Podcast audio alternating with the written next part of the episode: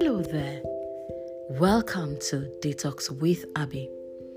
If you're joining me for the first time, I am Abimbola Arawande, the host of Detox with Abby podcast, published weekly to encourage change within by God's way of thinking with the Word of God. Thank you for stopping by to listen to Detox with Abby. Oftentimes, some of my learners use negative remarks and derogatory phrases when they find it challenging to regulate their emotions. For instance, when a learner says, F in hell, my response will be, Language, it's glorious heaven. I sometimes explain to the learners the implications of their words.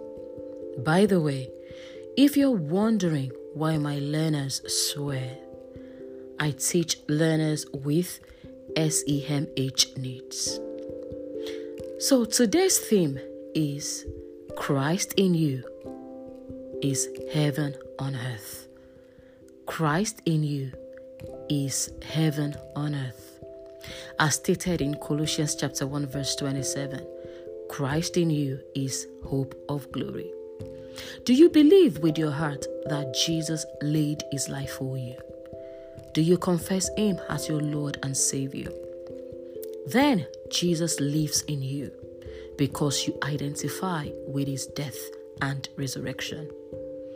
Listen to what Apostle Paul said I am crucified with Christ, and it is no longer I who live but it is Christ who lives in me. And the life which I now live in the flesh, I live in faith.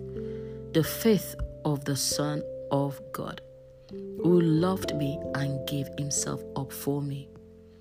So, how can we truly experience and enjoy heaven while we are here on earth?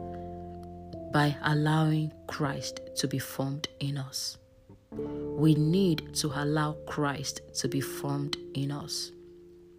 Galatians chapter 4 verse 19 says, "My children, with whom I travail again in birth until Christ is formed in you." Christ lives in us. However, he wants to be formed in us in a definite way by growing in us. Jesus desires to be formed in us in a definite way by growing in us. Every single day, we need to allow Him to grow and be formed in us. As we do this, Christ will be able to express Himself more fully through us in our daily lives, and we will truly experience heaven on earth in every circumstance we face. Let us pray. Father, we thank you for the gifts of your Son, Jesus. Thank you, Jesus, for becoming like us so that we can be like you. Thank you for the grace you have made available for us to be like you. And we thank you because of the privilege to enjoy heaven on earth. Thank you once again for joining me today. God bless you and bye for now.